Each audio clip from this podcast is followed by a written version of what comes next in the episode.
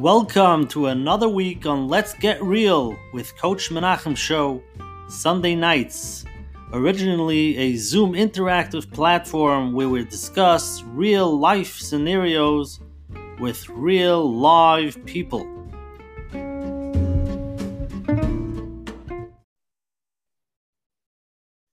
Hi, everybody. Welcome to tonight's Shiur with Let's Get Real with Coach Menachem Bernfeld.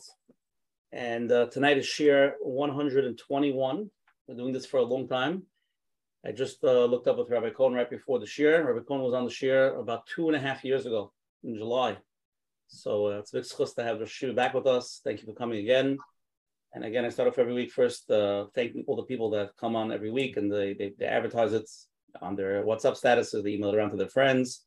And it's a tremendous chizik for everybody. And again, like I said every week, if, if the topic is not relevant to you, people know about it. It's a tremendous uh, chizik for all the people that are involved. One second. Okay, and if anybody wants to join our WhatsApp status every Sunday, I can send you the flyer. So you could post it and send it around. You can WhatsApp me at 848-525-0066. Again, the number is 848-525-0066. You can go to menachembernfeld.com and you could sign up to get his weekly email that has the flyers every week and the replay. Mentioned tonight, the replay will be put up few hours after the share, middle of the night, and then you get a ding. If anybody's going to watch us later on YouTube, you can click on the subscribe button. So every every week when Menachem puts up a shiurim, and he has a Wednesday night program, it goes up. You you get automatically dinged, and you get notified about it. Also, you can click on the like button. So um, appreciate that.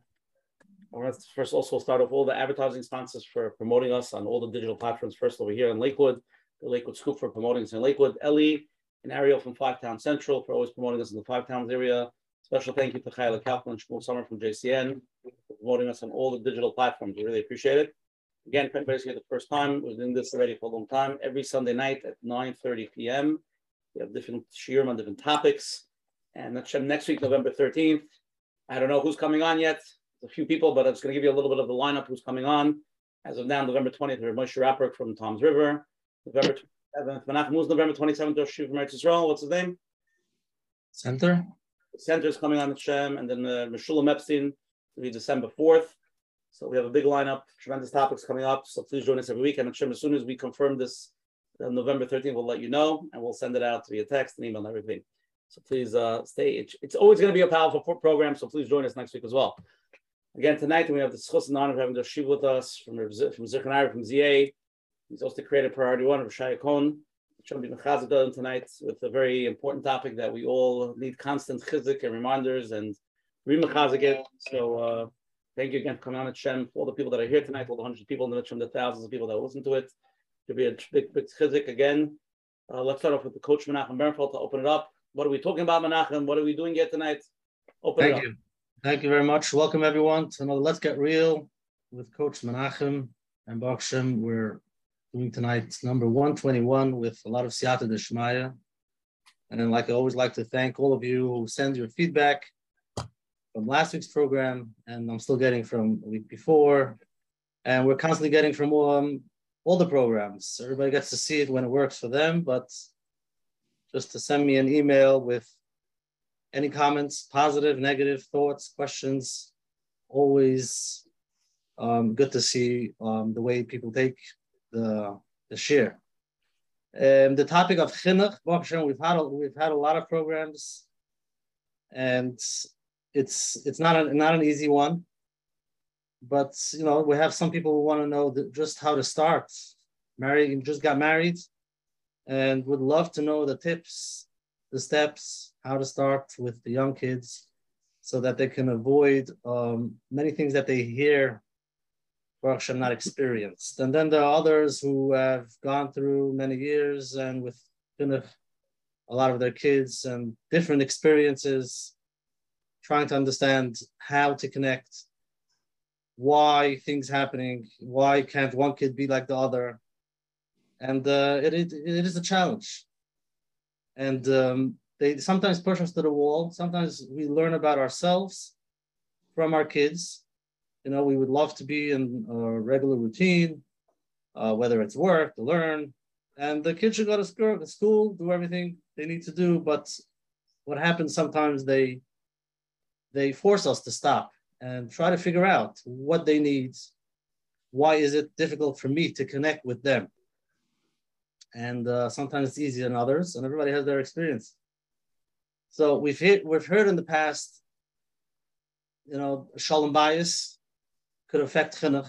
You know, if they don't, if the kids don't feel secure, they don't feel they have a, a place where they can just um, uh, connect. You know, the parents don't have the same same view, so that could be a problem. Um, we've heard about how becoming self-aware of how are you mechanech your kids? What's the reaction that we have? Many have a reaction, and we don't realize that it's just the way you know we need some healing, the way we grew up, and it's just coming up with our kids. So many people have that question: if if all of these things have uh, have an effect on chinuch. So where am I going? You know, my spouse. You know, maybe I understand, but they don't, or you know, we don't always get along. So it it could be tough. And I just want to mention we do live in a world in the world of information. There's a lot of information out there. There are different approaches in chinuch. There's shiurim, classes, courses, books. Baruch Hashem nothing to talk about. Russian things uh, have changed, and we're learning a lot. But the, the real answer is to be able to connect, to, to understand. Not so much the information, it's how to apply, how to apply the information and see which child needs what. Why does it bother me that much? What's behind it? And it does take time. It takes it, we do have to slow down and we just can't continue with the fast-paced routine when this happens. So yeah, they do push us to the wall and put us to work. The Baruch we have the supposed to have with us tonight, Rabbi Cohen, which you're talking about many, many, many years. One of the one of the first in this line. And we're here to ask him, you know, some experience for those who are starting the journey. Just would love to know what to avoid, how to start. And for those who have many questions, trying to figure things out, and with, with his experience, maybe you can help us a little bit. We should have a lot of siyata dishmaya, which we all need, especially in this topic. And Hashem should help. We should be able to take out what we need to hear, so we should be able to apply it in Mitzvah Hashem. Beautiful opening. So again, we're here tonight with Rabbi Cohen. The topic is re- re- revolutionizing our children's clinical experience, how to successfully prepare our children for life. So that's the topic. And Rabbi Cohen, I'll read the short bio that I have of you, but uh, we'll get into it. Rabbi Cohen will open up. Rabbi Rashai Cohen is the founder of Priority One. It was opened in 1987 to help at-risk teenagers and their parents and families. Using his experience for over four decades in the Jewish education, Rabbi Cohen has developed a keen ability to identify and deal with issues that children face in our education system. He has a unique ability to give over to others the ideas and the tools necessary to prevent these issues in the future. Rabbi Cohen has been Rosh HaYeshiva of the ZA and Koil Ner Yeshua for the past 20, and it says 20 years, probably more than that, Rabbi Cohen, right? It's 30, but who's but who's counting? Who's counting? Once you're already past that, you know, and like who's counting already? And um, Rabbi Cohen, it's supposed to have you back here. Please open it up for the Olam. There's a lot of questions that came in, and I'm sure everybody should ask live. The floor is yours. Okay, first of all, thank you very much for the invitation and the privilege to be here this evening and to share some ideas and hopefully to be somewhat helpful to uh, to parents who are concerned and, and, and very dedicated and committed, lovingly committed to the chinuch of their children. Uh, in, in broad terms, um, you know, on the one hand, we're doing quite well. Uh, I don't think that 60, 70 years ago, anyone would have imagined that we should have such an enormous uh, system of chinuch, network of chinuch, of yeshivas, of day schools, of high schools, of mesivtas, of, of yeshivas gedolos, of koilalim, of, of learning programs. It's amazing what's going on. And the level of, of observance, of commitment to Yiddishkeit is certainly far greater than uh, in recent modern American history. That having been said, uh, there are there are problems, there are challenges. There are many challenges, and individual parents face these challenges. Uh, moistus, yeshivas, schools of all sorts also face challenges because the world is very challenging today. And the challenges of Yiddishkeit are as old as the Torah itself. You know, we were created with the and the Yetzer Hara, and there's constantly that battle. So we're facing an age-old problem, which certainly has been exacerbated by all of the difficulties and, and, and challenges and temptations and, and, and I would say uh, insanity that surrounds us in the world today. So this is the world we face. Um, unfortunately, many of our finest are apathetic about the Yiddishkeit, or maybe even drifting from Yiddishkeit, and many have drifted. And uh, that drift, we don't have any way of predicting. Well, we might be able to predict, but um, it's, it's certainly a serious phenomenon.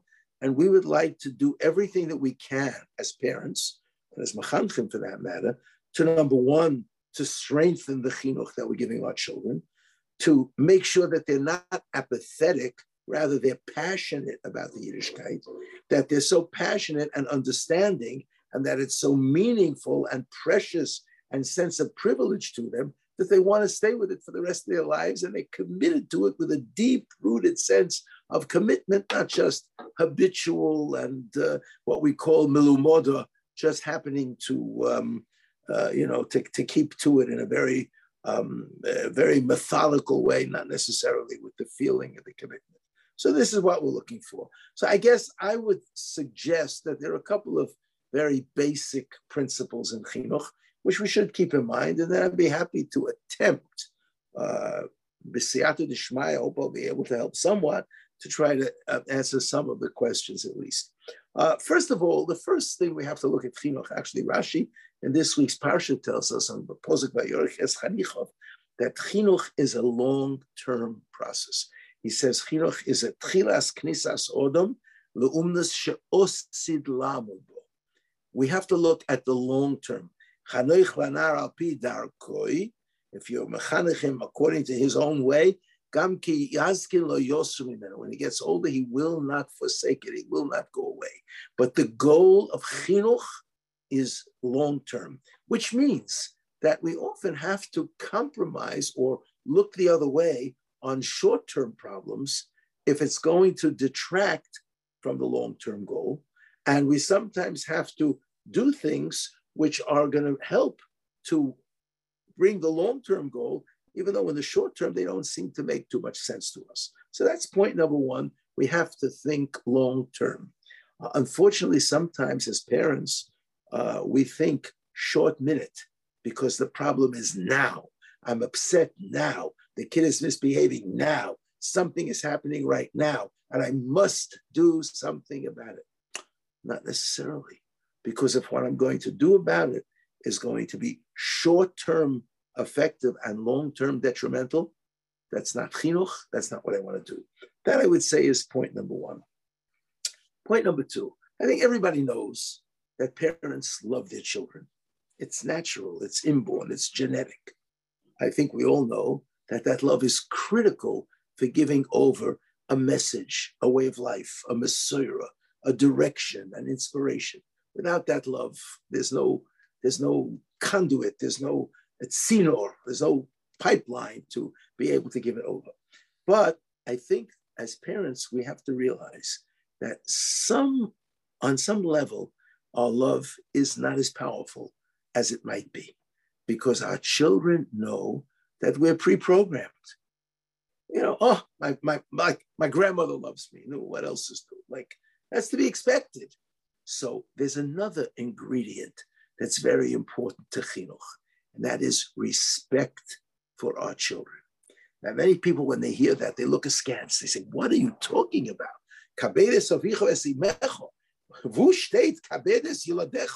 You know, but you know something? That's critical. The Rambam says in um, in Hilchas Talmud Torah that just like the Rab, he's talking about a Rebbe and a Talmud, is mechuyev to be mechabed his Talmud. Uh, uh, the such as the Talmud is mechuyev to be mechabed the Rav. Kach horav tzorich lechabed es talmido ulekorovoi. He's obli, he must be respect his Talmud and be mekarav and draw him close. And I say the same thing applies to parents. And I'd like to try to explain why.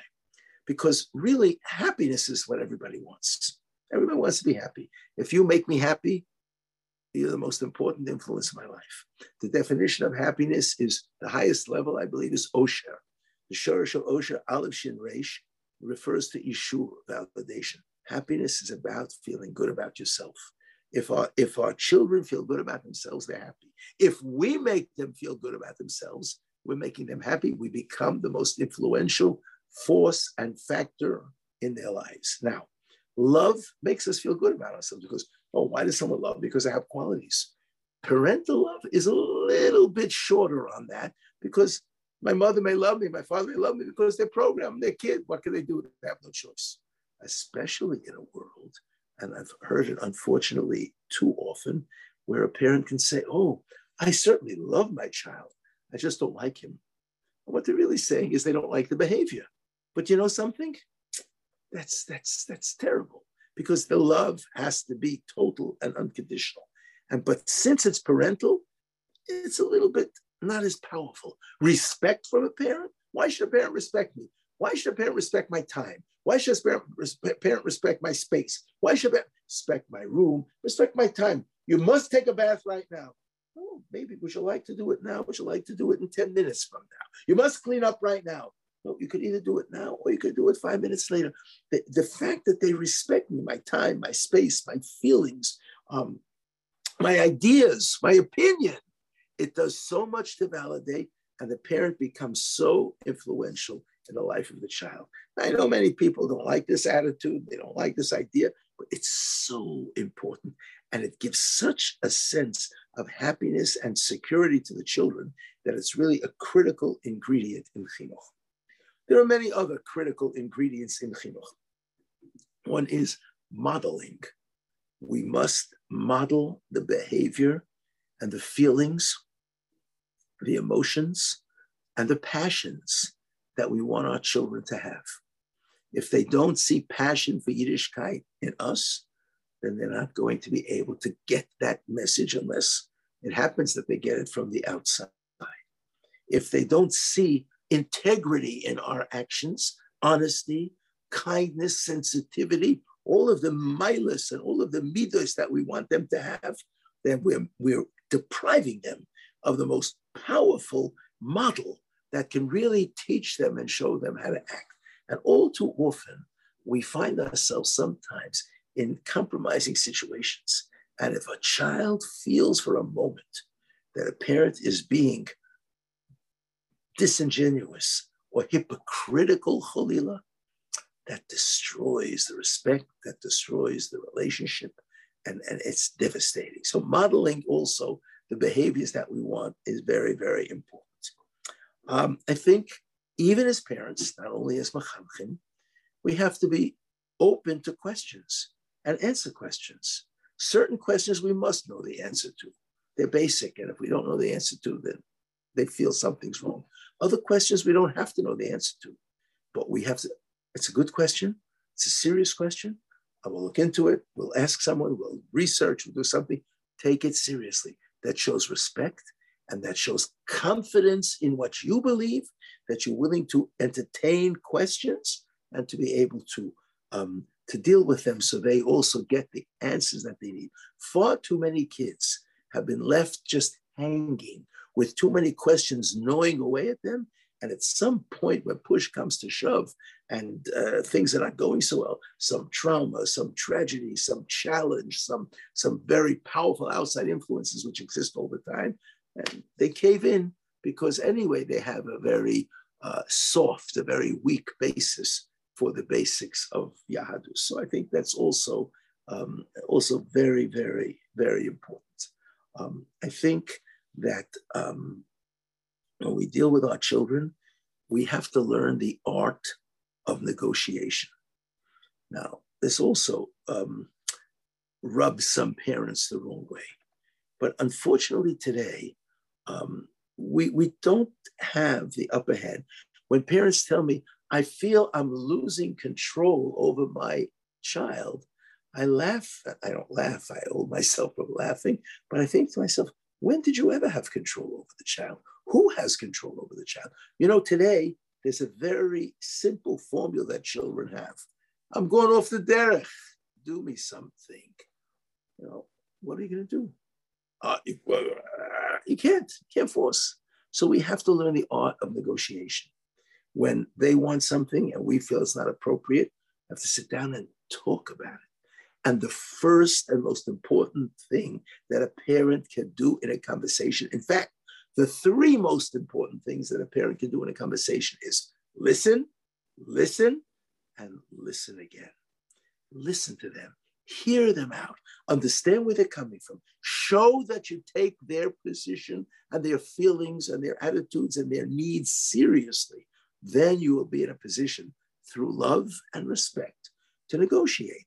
Sometimes we need compromise. You know, not talking about your little kids, there's not that much room for compromise there, although sometimes, but certainly as they get older, we can't expect that they're going to do everything that we tell them to do just because we told them to do it. And that leads us to another point, and that is the point of explain why we do things. You know, there's no such thing as exeris hakosuv midrabanon. Hakosuv means there are chukim. We don't necessarily know the reason, but Hashem said so. Every derabonon, every takonas chachomim, every rule that we make has to be rational. And we have to explain to them the rationality of rules. Now, I know there are some that will say, well, if you get in the mode of explaining to your kid, then they'll say, okay, I disagree with the explanation, and then they're off. But if you don't explain to them, they're going to say it even faster and more furiously because you're forcing them to do something that doesn't make any sense. So we have to make sure that what we ask of them makes sense. And then we have to be sure that we explain to them. If they understand the Sefer HaChinuch wrote a whole book as a gift for his bar mitzvah and he has one mitzvah there he's afraid he doesn't know the, the reason for. And he's afraid if he doesn't write that one, the kids might go off the derech altogether. So he says in in in, in Parshas Vayikra, the mitzvah of not bringing sore and basha on the mizbeach. Take a look. And what do you mean? He says because even though he wrote on all the other mitzvahs, but there's one thing that doesn't make sense. The Torah is like a sefer, a sefer chosum. It's like a, a hidden thing, and they could be in danger. They must understand the reasons, and they must understand benefits, benefits, because we live in a world that every everybody wants something for himself, and the benefits are critical. We just learned in this parasha yesterday, the Ralbag says that before Hashem told Avram Avinu that there's going to be a bris that he has to use a knife, he told him first the benefits of entering a covenant before he tells him about the knife. And only then did he tell him. And he says, we learn from there that you have to first give the benefits. Other, and the benefits, the cheshek for the benefits will mitigate the pain. Otherwise, it could affect, on some level, even an Avram Avinu. So these are some of the things I think that we have to uh, we have to keep in mind in in our in our chinuch. And um, also, I would say a lot depends on relationship with our children. Uh, no, we have to be parents and not just friends, but we have to also be friends. When a person can feel that his parents are his parents, his guides, they guide him in terms of what to do, but we also have a close friendship we get together, we, we enjoy each other's company, we want to share things, we have open minds, we have open conversation, we have an open channel of communication. It creates a type of a relationship that no child is going to want to violate, that no child is going to want to give up on. In fact, you know, we know that in times of old, when families were much closer, then if somebody was going to marry out, then the approach would be Avelus and Shiva and Kriya and all of that. And today, it seems from the Poskim that that's not what should be done because then they had such a strong family relationship that that could make the difference. Today, relationships are most fun, not so strong. We have to strengthen them because that's the core of the hashpah, of the influence that we have on our on our children, and therefore that's also extremely, extremely, extremely important. We should learn with our children now, many children, when you learn with them, they think, oh, my father, my mother just testing me. No, maybe they should learn something not that they're learning in school, but just that they're sharing ideas in Torah. And that creates a very positive environment. Uh, we have to realize that we can't put too much burden or pressure on them because pressure Pressure is the number one killer in the world, stress and pressure. And when we put too much pressure on our children, then pressure um, evokes resistance. And that isn't a very healthy thing. And then I would add to that um, one more thing. We have to be so careful about building them up, making them feel good about themselves, not criticizing, not putting them down. This is my child. This is my flesh and blood. This is my kadishal. I'm so distraught if they're not acting properly. But we have to be careful that we do not put them down. Ruvain, uh, uh Yaakov Avinu on his deathbed apologizes to Ruvain for not reprimanding him when he had the Maisa with Bilhah until he was on his deathbed because he's afraid, he says, you would leave me lidobik to join Esav's yeshiva. Yaakov, who know how to be mochiach in such a gentle way, was afraid that Ruvain the tzaddik, who had already done tshuva for his mistake, would leave him to do what? To join up with Esav Rosha. That's the power, the fear, the power that that reprimand. We have to be so careful. Parents are so prone to criticism because I love you, I care about you, I see what you're doing wrong. But the criticism is devastating. Build up, don't knock down. And if you do have to point something out, point out how the act is inappropriate. Never the person was inappropriate for acting that way. These are some ideas I think that could be helpful uh, in general in chinuch, but of course it's much more uh, nuanced and much more extensive than anything that can be said in a short period of time. Okay, Shkaya for that beautiful opening. We have a lot of questions which we'll try to get to uh, tonight. Anybody's here can text Usher Parnas uh, on chat, and we'll put the and obviously live questions go first. Let's try to do that. We have Rabbi Cohen here. He wants to answer the questions. He wants to, able to feel comfortable. Sichas Chaverim, really get into it. So feel comfortable asking. And um, let's take a poll now, Rabbi Cohen, for a minute. We'll ask the Olam, and then we'll uh, jump into some questions. Okay. Okay, whatever you say. Okay. Two question poll over here. Two questions. Answer. How do you feel appropriate for yourself? You answer the questions. What is your general plan in chinuch? Four options. Like, what's your, what's your, how do you do chinuch? How do you raise your children? Number one, whatever my parents did, that is what I do. You know, what I was taught, the way I was do, that's what I do with my kids. What, what I, it's not explaining what it is, but it's just whatever it is, that's what I do. Number two, I give them the freedom, and they should learn on their own. Let them, you know, learn on their own. Whatever is good is good. Option three, I remind them what is right and what is wrong and keep them on track. Uh, option number four, I don't have a plan. I'm just trying to figure something out. The second question, Rabbi Cohen. What is the main reason that kids are not turned on to Yiddishkeit? Again, this is in your opinion. Four options. Number one, a lack of knowledge and meaning in Yiddishkeit. Number two, too many distractions and temptations in the world. Number three, trauma from outside factors. Or number four, lack of excitement from the parents? Those are the two questions. Everybody should answer that. And then Rabbi Cohen, after everybody answers, we'll uh, we'll do a chazar on some of the questions, get your uh, insight on it, and then we'll jump into questions. Okay? Okay. Let's give it to 30 seconds. Nachum, what are you choosing? Which option?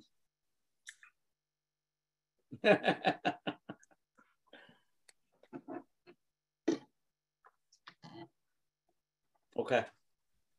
We're going to end the poll now, and then we're going to share with everybody. Okay, here we go.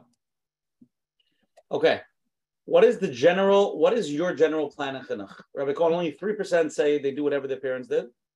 Only 5% said give them the freedom and they should learn on their own. Majority of people, 70% of people say, I remind them what is right and what is wrong to keep them on track. And 22% of people say, I don't have a plan, I'm just trying to figure something out. You have anything to say on this on this poll? Okay, uh, what you'd like my comment? Well, what are you looking for? What's what's your thought on it? Okay, well, I think the um, uh, the, the, of course the one that I remind them and uh, what's right and wrong, keep them on track, is definitely on track. However, I don't think it's that simple. Uh, reminding is not necessarily enough, and reminding can be annoying as well. I think the first thing is to make sure they know what's right and what's wrong, to make sure they understand why it's right and why it's wrong, to make sure they have a, a sense of the context of where it comes from, that this is not just something that somebody made up arbitrarily. But we have a, a Yoilam who created the world and who gave us the Torah at Har Sinai and gave us directives in his Torah Shabbat and in his Torah Shabbat how to conduct our lives. And so, and they have a sense of that it's all for our benefit. It's all because Hashem wants to reward us and do chesed. It's all the mitzvahs are to improve us and to refine our character. And they have to have more than just a sense of what's right and wrong, but to know why and why it benefits them and what it's so important. And then how do you keep them on track? That's also not so simple. And the way to keep them on track, or hopefully to try to keep them on track, is many of the things that I mentioned before by proper modeling, by learning with them, by constantly speaking with them, by listening to what they have to say, by hearing their problems and addressing them rather than just letting them fester or, uh, or shoving them under the carpet.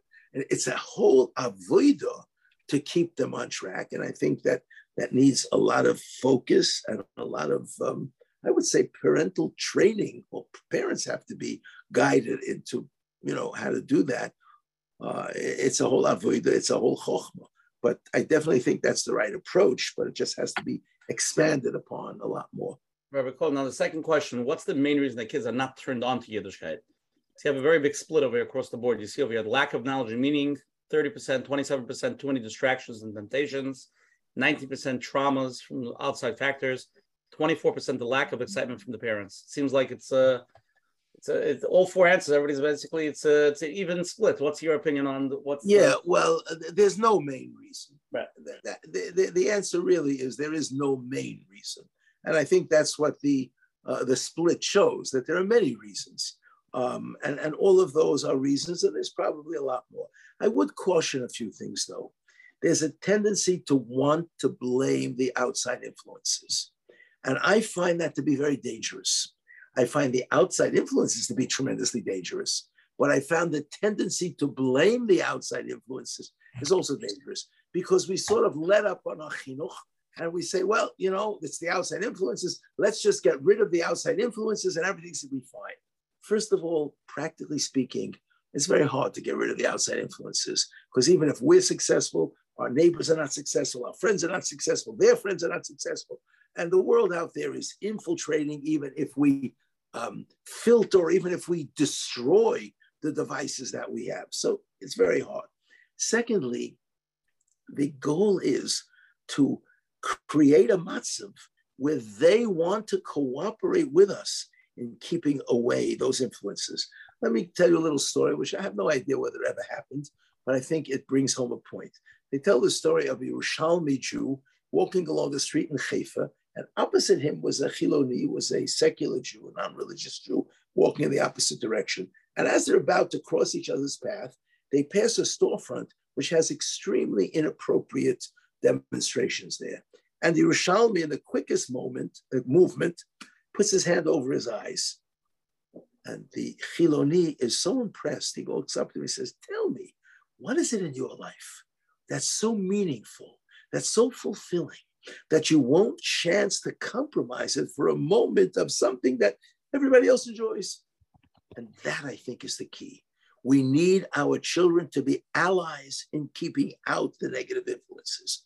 If they're passionate about the Yiddishkeit, if they understand where it's coming from, if they recognize the benefit of a life of Yiddishkeit, if they've seen the passion and the excitement that we have, and if they realize how it's going to make their quality of life better, how it's going to make them happy, and if our relationship with them is deep and and and, and warm and caring and loving and respectful and, and, and tight, and if we listen, listen, listen to the issues and try to help deal with them, then I think we're going to develop in them such a deep sense of appreciation of Yiddishkeit that the outside influences will still be there and could still be devastating, but they will certainly work to keep them out as much as possible.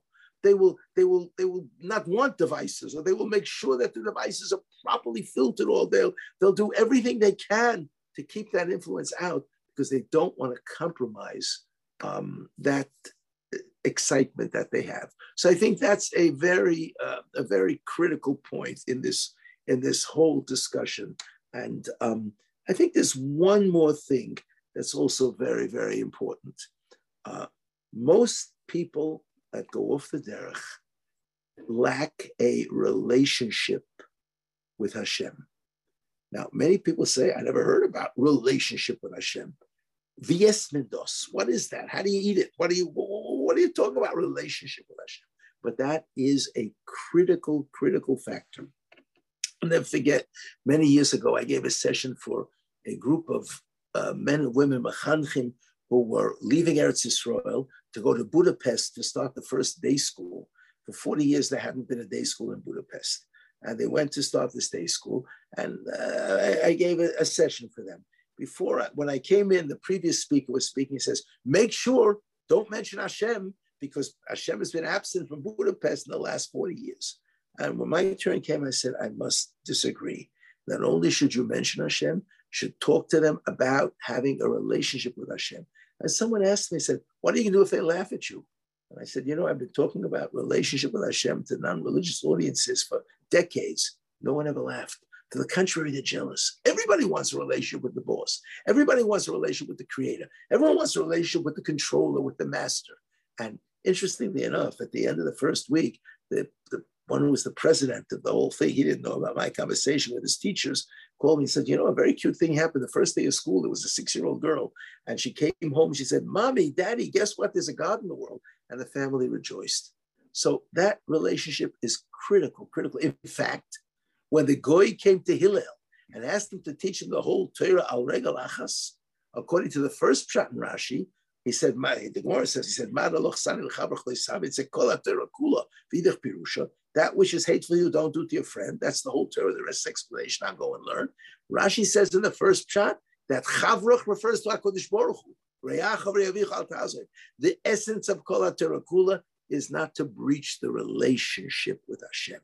So I think these are some of the things that can really help to avoid that. And when these things are lacking, sometimes one, sometimes another, yes, sometimes it is trauma, yes, sometimes it is tragedy, but even trauma and tragedy, when there's a baseline, when there's a foundation of a connection and appreciation and a loving relationship with Hashem, then they even have more strength to face tragedy and trauma and challenges. So some ideas about that. Very beautiful. Okay, we're going to start with a live question. Okay, Rebecca? Okay. Hey, you're on. Okay, first of all, I just want to say thank you to Coach Menachem and um, everybody else because it's such an easy, great date night that's always, um, you know, on every Sunday night. It's informative, it's interesting. Um, Rabbi Cohen, um, this question's for you. It's it's really about um, my kids because obviously their their emunah I think is still more developing, but I think also for the adults in my house, it's it's a good question. Um, I actually read your priority one reader on Bitachon, and we were very moved. And we, as a family, because of whatever was going on, we got very um, we started really learning bitachon and we we talk a lot about it. And it's already for like two years. We keep a notebook. We write down you know all the times where we we had bitachon we chose not to worry. We saw the yad hashem. We saw everything worked out. We saw the hashgacha pratis. And we talk to our kids and we talk to them about it and they hear us saying i'm not going to worry. I'm going to have bitachon everything's going to work out. We share with them when it does right? Piggybacking off of what you just said it's it's building a beautiful relationship with hashem. You're never alone. Hashem is always there. You don't have to worry. You'll see things are going to work out. And I'm a little bit worried because, um, you know, when you have real bitachon, think things work out. But my kids, you know, not necessarily are they able to understand like i tell them well you have to hope that hashem is going to help you and you have to really believe that he's going to help you. And sometimes like you know silly things like they'll laugh after my husband comes home with slurpees from them. They'll say ha ma remember we asked you for slurpees? You said no we were having bitachon you see? Or they'll say i really really want you know pizza. And i'm like uh, my husband will say okay so have bitachon because you know we're not getting pizza. And you know two minutes later my brother-in-law will knock at the door as a surprise visit with pizza. Like things that even they said haha look what happened and I'm worried what's going to happen when my kids tell me I was having bitachon for this and it, it didn't come true. You know, Hashem didn't come through for me. And do they have the maturity to understand, you know, or what am I telling them that they should understand that the bitachon wasn't real, that you can only have bitachon for your needs. And if, you know, it didn't happen, then it's obviously what you need. I'm curious what the response should be. I know like as adults, like we say, well, you know, maybe your bitachon wasn't complete. I'm curious, like, is bitachon something you should be teaching children, stressing children, um, and how do you safeguard their emunah pshuta, their just emunah in Hashem, you know, that he's there, if they're kind of like playing around with bitachon, if that makes sense. Wow, it makes a lot of sense. It certainly shows you're really deeply involved in the sugya of bitachon, and uh, wow, it's just a pleasure listening. So I'll tell you what I think. You see, there's a mistake that some people make about bitachon. The best posuk, and the best, but a posuk that clearly tells us how bitachon works is David HaMelech in Kapitel Yud Gimel in Tehillim, where he says, "Va'ani b'chastecho botachti yogei libi b'shuasecho." I trusted in your chesed, and therefore, and the Vilna Gaon explains, my, I know my heart will rejoice in the Yeshua, in the salvation, which means I don't trust that Hashem's going to help me. I trust His chesed. I know everything He does is chesed. I know the love that He has. I know the rachamim that He has, and therefore that leads me to feel that He's not going to let me down. However, if He does not deliver according to my heart's desire, if I trusted His chesed, then I know that that's a greater chesed. He has something bigger and better in store for me. He knows that if he grants me the thing that I want now, it's going to be a, a, a, a, a, bad thing. It's not going to work the way I want. It's going to, in business, people sometimes, I want this deal. It's the most important deal of my life. And I'm going to have bitocha. The deal's going to go through. And if deals this go through, it'll lead him into bankruptcy. But if he wait a little bit, Hashem has something better in mind because Hashem knows what you want in your heart. And he will give you the best not necessarily the way you think it. So I think this is a mistake that people make. We have to let them know the way we come to trusting Hashem that He's going to give us what we want is through the realization that we trust that He's always about chesed and rachamim. Therefore, when He doesn't deliver, a person who's on that level realizes, hey, you know why He's not delivering? because obviously this was not the best thing for me. Now, it is true that sometimes I didn't have real bitachon, but that's a very hard thing because they say, well, how do you know? How do you gauge? And they can get a little disillusioned with that. But this is a very simple thing. Hashem always gives us what's best for us. And the bitachon always helps. And if the bitachon is disappointed, it's going to be a schus to get us bigger and better. And we can be quite confident that had we gotten the thing that we really trusted Hashem for, that wouldn't have worked for us. So again, you have to teach them about the chesed Hashem. The way we get to trust Hashem that He's going to give us a Slurpee or a pizza is by recognizing His chesed and by then feeling, well, I want it so much. And if He doesn't give the Slurpee or the, or the pizza, then I know that that wasn't good for me. Maybe the pizza they made today have some type of a of a salmonella and it's going to get sick from it. Maybe the Slurpee has some kind of a who knows what, you know. So I think this is the way that that you have to look at that. But don't hesitate to teach them about bitachon just because of this possibility. Teach them more about how everything Hashem does is chesed. Okay, beautiful, Rabbi Cohen. Thank you. Okay, next live question. You're on. Hey, thank you so much. My question is, what happens when a child disconnects from Yiddishkeit because there was trauma within the home by a family member, and now another family member is trying to reconnect them? How do we deal with the fact that, you know, it came from within? Yeah, well, you see, within is certainly much more painful and much more devastating than without, no question. And the real answer would be to have built a foundation of appreciation that everything Hashem does is always for the good. And that, that foundation is there before I face difficulty or trauma. And that helps me cope because I figure out that even though this doesn't make an ounce of sense, and in my mind, I think this is so uh, tragic, and it is, but you know, Hashem, if Hashem lets something happen, then there's a long term benefit for me. Now, we know that trauma, as dangerous and devastating as it is, oftentimes with the right help, with the right situation, and sometimes with the right background, so that we can't always do after the fact, but people can grow from it beyond where they ever would have achieved. And people have to realize when they go through trauma that yes, it's a test, yes, it's a challenge, yes, it's very painful. We have to let them know that we feel their pain, have to empathize with them, not sympathize, not nebuch, but I feel your pain. We validate your pain. But you know, Hashem has a plan for everything. There's a famous, I don't know if it's so famous, but there's a Tosfos read that I like to quote all the time for everyone. It's he has a Haggadah, and it was a Rishon, and he writes like this. And when it says we started as idol worshippers, descendants of Terach. So he asks a question. He says, We thank Hashem for taking us out of Mitzrayim. If he wouldn't have put us in, he wouldn't have to take us out. What's the big deal? So he says, We started as idolaters. And as such, we never could have been privileged, Shuras Hadin, and Din, to deserve all the gifts of Torah and Shabbos and Yontif and mitzvahs that Hashem wanted to give us. Therefore, he put us in Mitzrayim. He put us through great challenges, and he had Rahmanas on us.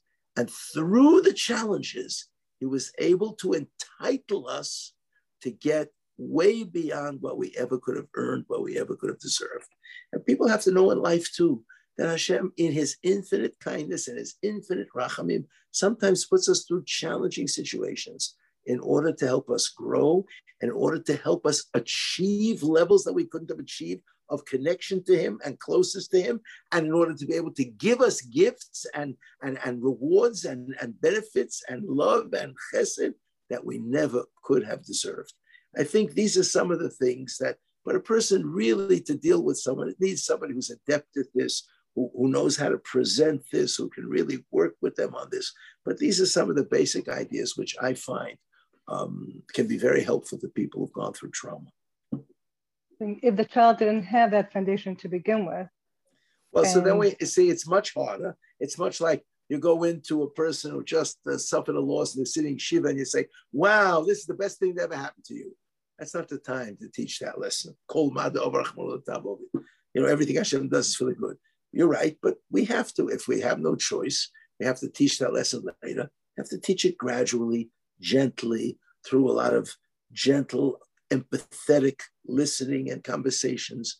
And gradually we can help the person to see the opportunity that exists in challenge that can elevate us in greater proximity to Hashem, elevate us as stronger human beings, and allow Hashem to justify giving us gifts that otherwise we never could have deserved. And if the child is so turned off from Hashem, how do we start that conversation? How old is the child? A young teenager. Well, it could be that you need some outside help for that. Someone who's, you know, more adept and more experienced in doing that. Um, I mean,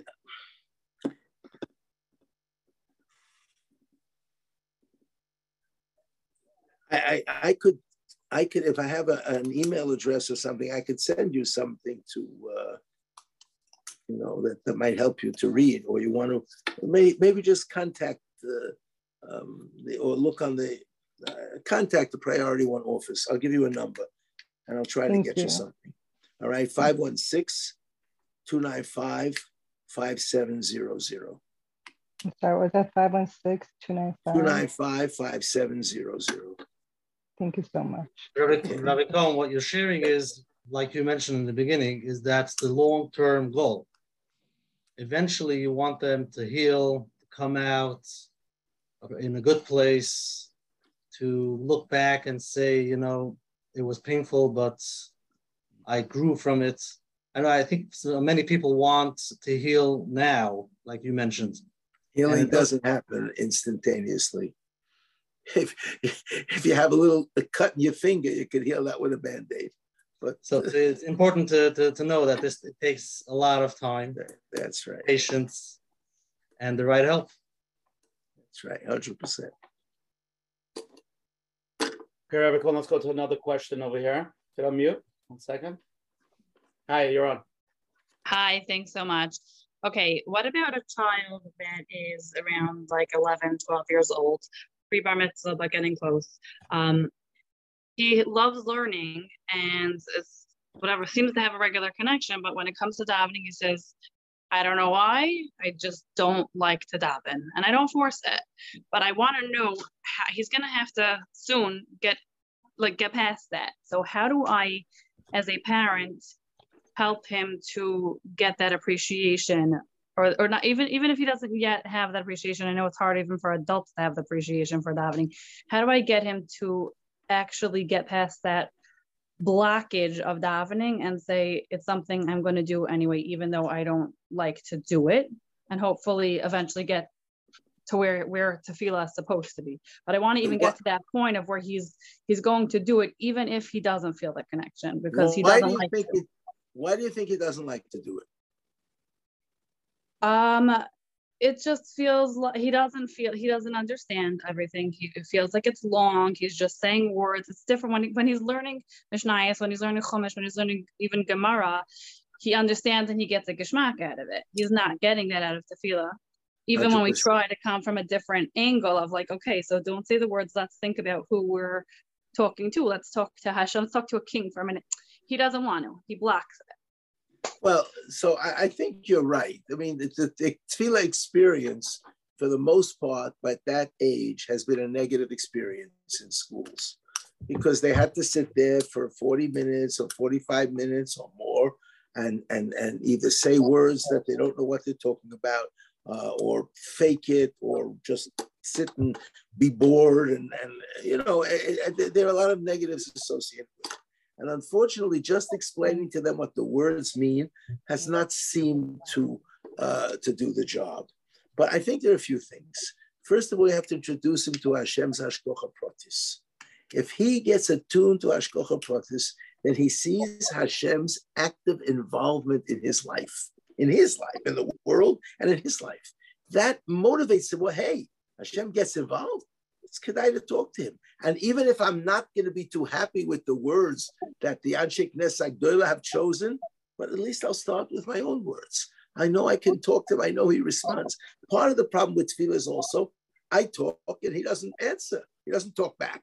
It's a one-way conversation. One-way conversations are very boring. One-way conversations are very frustrating. So when I introduce, yeah, Hashem answers. Hashkocha protis is the answer. Sometimes terem nikra terem nikra elecha anenu. Sometimes even answers before. And if he gets into that, so he sees an involvement and a connection with Hashem in his life. I have to tell you a little story.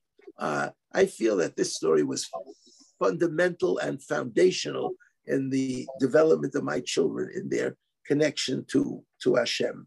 Uh, we were living in the San Fernando Valley. We made a yeshiva there. It wasn't a very um, easy undertaking. The community wasn't really ready for it. And the financial situation was very, very difficult. And it was a, a, a, a summer's night, 10.30 at night, and my oldest daughter must have been eight years old. She was going to go to a, day camp. She's going to a day camp. And the next day they're going on a trip. And she asked me for 75 cents. I must admit, I didn't have 75 cents. What should I do? Say to Tehillim. Okay, she wasn't too happy with the idea. She sat down with her younger sister and they're saying a couple kapitla Tehillim. And she said, I don't get it. I need the money now. I'm leaving at 7.30 in the morning. What's going to change? The little kid says, maybe somebody will think they have to give you some nonsense. And that was it. She left without the money. She comes back and she says, a friend of hers who had borrowed 75 cents at the Purim carnival. So we're talking at least four months prior. And they had forgotten about it completely. That morning wakes up and says, Oh, I owe the Cohen girl 75 cents. And she brings it to camp. And what a lesson it was for my kids. Tefillah helps. Hashem listens. He's concerned even for 75 cents. They say to him at 10:30 at night, and Hashem, they, we lived in the valley, they lived in the city. 10 miles away, Hashem sends a message to a girl that both of them never thought about this for four or five months and say she should bring the 75 cents to camp. They need those kinds of experiences. And then they say, hey, it's kedai to, it's kedai to do tefillah. Then they also have to understand what they're doing with tefillah. What are we praising Hashem? You know, many people ask the question, why is Hashem have such an ego problem? What? Hashem doesn't need our praises. Hashem doesn't need anything. We couldn't give him anything. He needs nothing and we couldn't give him anything. It's all for our benefit. When we praise Hashem, we come to recognize Hashem more and we strengthen our connection with Him and we, we, we, we, we elevate ourselves. And when we ask Him, we do the same thing. And Hashem responds to tefillah. And when the end of Shemona Esrei, they should be told before they step back, before they say Asay they should ask personal things in their own language and make it come alive, make it real, make it, it's, it's about life. I mean, tefillah is really the most amazing thing that Hashem has taken, Chazal have developed using the personal needs that we have as a means of connecting with Hashem. And I think he has to see it in that context. And uh, it's a gradual process. I wouldn't worry. Uh, he does have to know, he doesn't have to say everything. And I think even he should know that even after bar mitzvah, there are certain shortcuts. To see exactly what that he could make because he may be traumatized by so many words for so long. And gradually, and maybe start with a gishmak in one particular kapitel, in one particular, in the first parsha of Shema, in the first bracha of Shemona Esrei, something, and give him some meaning and some understanding, and uh, t- takes on a whole new. And, and don't pressure and don't push, which it sounds like you're not doing. Sounds like you're you're, you're good on that. Rabbi Cohen, next live question. You're on. Hello? Hi. Hi, could you hear me? Yes, we can hear you. Hi. So based on what someone just asked, um, I don't know if it's Dafka question, but it's something that I sort of had to figure out for myself in my childhood. Whatever I asked my parents, whatever my question was, everything was no. Everything was always sort of the message that I got is that Hashem is here to punish me. Hashem is here to get me. I'm like, hey, we caught you, hooray. And for me, once I got married and I had kids, I realized that's not how I want to raise my kids. And sort of like the poll, but I had no clue what is the right way for me to show my kids, what is the correct way for me to sort of bring in, you know, having a min in Hashem and realizing that whatever Hashem does is for the good. Because a lot of things in my life I still struggle, like, God, it really doesn't make sense. Why am I going through this or that struggle?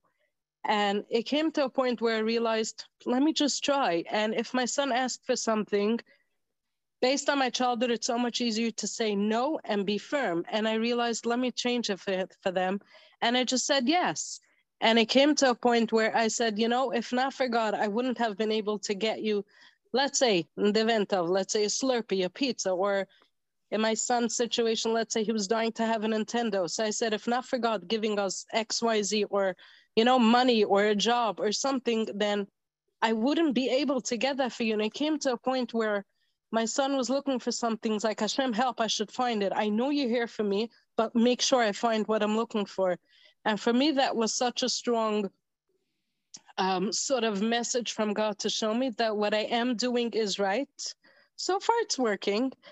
And I don't know, that's just what I wanted to say. Thank you so much. And again, thank you for everything the weekly calls. It's my sitting down, relaxing on the couch on Sunday night and just listening and gaining inspiration and all. So thank you so much. Well, I, I know you didn't ask a question. I just like to say you're definitely doing the right thing. And and they have to understand Hashem is good. Hashem is Molech Chesed Verachamim. He created the world only to do Chesed. He has no no gain from this world, no benefit from this world. When we say we're here to serve Hashem, it doesn't mean to serve him breakfast, lunch, and dinner. It doesn't mean to take care of his needs. It means to grow ourselves from the process of doing mitzvahs and refining our character and making us better people and, and earning the good and the reward and the kindness that Hashem wants to give us. And that has to be emphasized again and again and again, as you seem to be doing. And uh, that's, that's great. Keep it up. What would you recommend for people who grew up this way? They don't have the positive relationship with Hashem, and they, they all they have is the negative. Where would they start?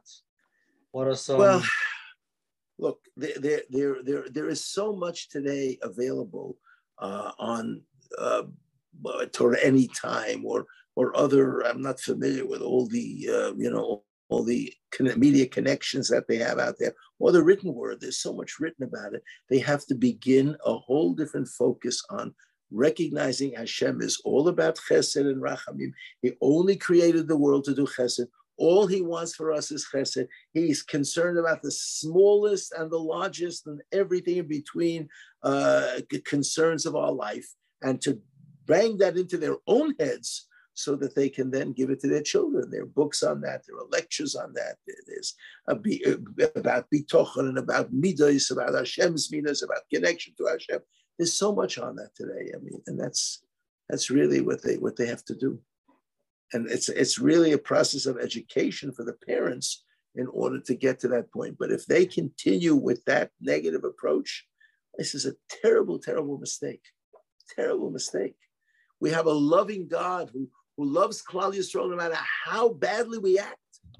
And the whole Shir Hashirim is built on. They should learn Shir Hashirim with Rashi to see the whole Shir Hashirim is built on how much Hashem loves Klal Yisrael, despite the inappropriateness of our actions. And they have to learn that lesson and internalize it deeply and well. But then, then they have some negative experiences. They're not happy about this. Hashem does this, and okay. Like, so if they can't work out the negative experiences, they have to make an appointment with you. You know, I mean, that's uh, that's that's life. They need help. Okay, but a lot of people can work out the negative experiences if they just see the positive love of Hashem. Okay, Rabbi Cohen, beautiful. Let's go to some of the questions. We have a lot of questions over here. Let's try to cover ground. If That's okay. Okay, my 12 year old misbehaves and doesn't listen, and I need to constantly try to talk to him and re recenter him. I feel that my love for him has slowly faded away. How do I understand the concept of unconditional love? Well, first of all, Hashem loves us unconditionally, and we have to realize that.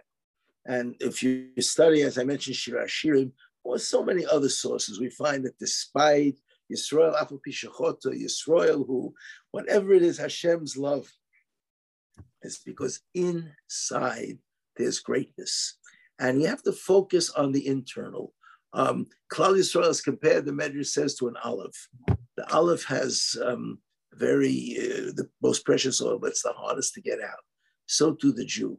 Inside, he has this greatness. But sometimes it's very difficult. It takes a lot of procedure, a lot of squeezing, a lot of putting up with, and, and, and, and, and until it comes out. And the way to do that uh, is close your eyes. Don't look at what it looks like. Don't listen to what they're saying. Just squeeze it out. Just realize that the goodness is there. And we have to focus and conceptualize that goodness. That's number one. Number two, uh, the love of a parent for a child is natural. Let that natural love flow. It shouldn't be conditional. It's not conditional. What they do, and you know, sometimes what they do, they're going through a stage. Sometimes what they do is because I know people who do bad things because they're good, because they're not comfortable with um, uh, I don't want to give examples publicly. I think it's a little bit, um, you know, tricky. But there are people that are so good, and they sometimes they can't bring themselves to do the right thing for the right reason, so they don't do it, and they mean well. Find the good in everybody. Every child is good. Everyone has that good inside, and look for it and discover it, and then bring it out. But and realize something else. If you look at them negatively, you will just reinforce the negative behavior. If you start looking at them positively, you'll do something else. When you look at a person, even when they're eh, misbehaving, and you show them respect and you show them love, then not only will you love them more, but you'll be changing them. You'll be turning them around. And that's really what it's all about. So I think that's the best answer to focus on that and recognize that. And you know, we we acted appropriately, and Hashem loves us. We have to deal with our children that way too, and they're children. And what do we want from them? And you know, something we probably have a share in the responsibility for them not acting properly, and the world that that they're growing up in certainly has a major share. And maybe we didn't send them to the right yeshiva or to have the right influence. So we have to take that into consideration and just focus on the good, focus on the good, focus on the good. And you'll find that that love that you find for the good Nakuda spreads to the entire child and you will turn him around. Beautiful. Okay, you're on live. Next live question. Okay, you hear me? Yes, we do. Okay, so first I want to say that thank you for everything. And I didn't answer the poll because my answers weren't there. But I, I remember my my what I always remember about chinuch is I remember as a child, we had a neighbor. I was probably was a teenager already. We had a neighbor who, unfortunately, a number of their children were not following the path of their parents. And one of my siblings said something like, "Boy, what did their parents do?"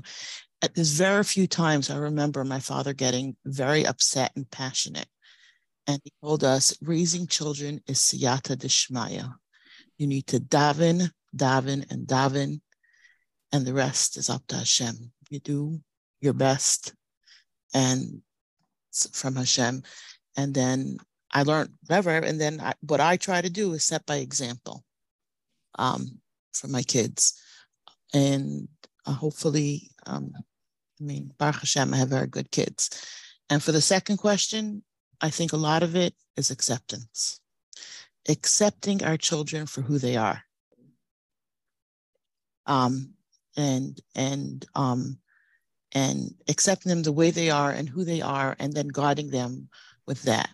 Saying that, I struggle a lot because although I'm in a marriage, I'm a single parent. Um, my husband um, is my. Here's my question: My husband is not. He's floundering a lot now, and I never know what to do for, with my kids because, as much as I might not agree with a lot of things in his life, he's still my kid's parent. He's still their father. And he still comes to the Shabbos table. So he's still there and he still asks parsha questions. But I have an issue, let's say, of Shabbos. I went into the office to put my phone away for Shabbos, and my husband was putting on tefillin. And I was going to bentch licht. And my 15 year old daughter came to me and said, why start putting on film now? Like, like, why now? And I was really stuck. What what do I answer when they know he's doing things that we don't accept in the house. And it's not what we want for our kids. And it's not what he wants for them either. He's just struggling now. So how do i how do i um answer my children and still be able to have them show respect to him?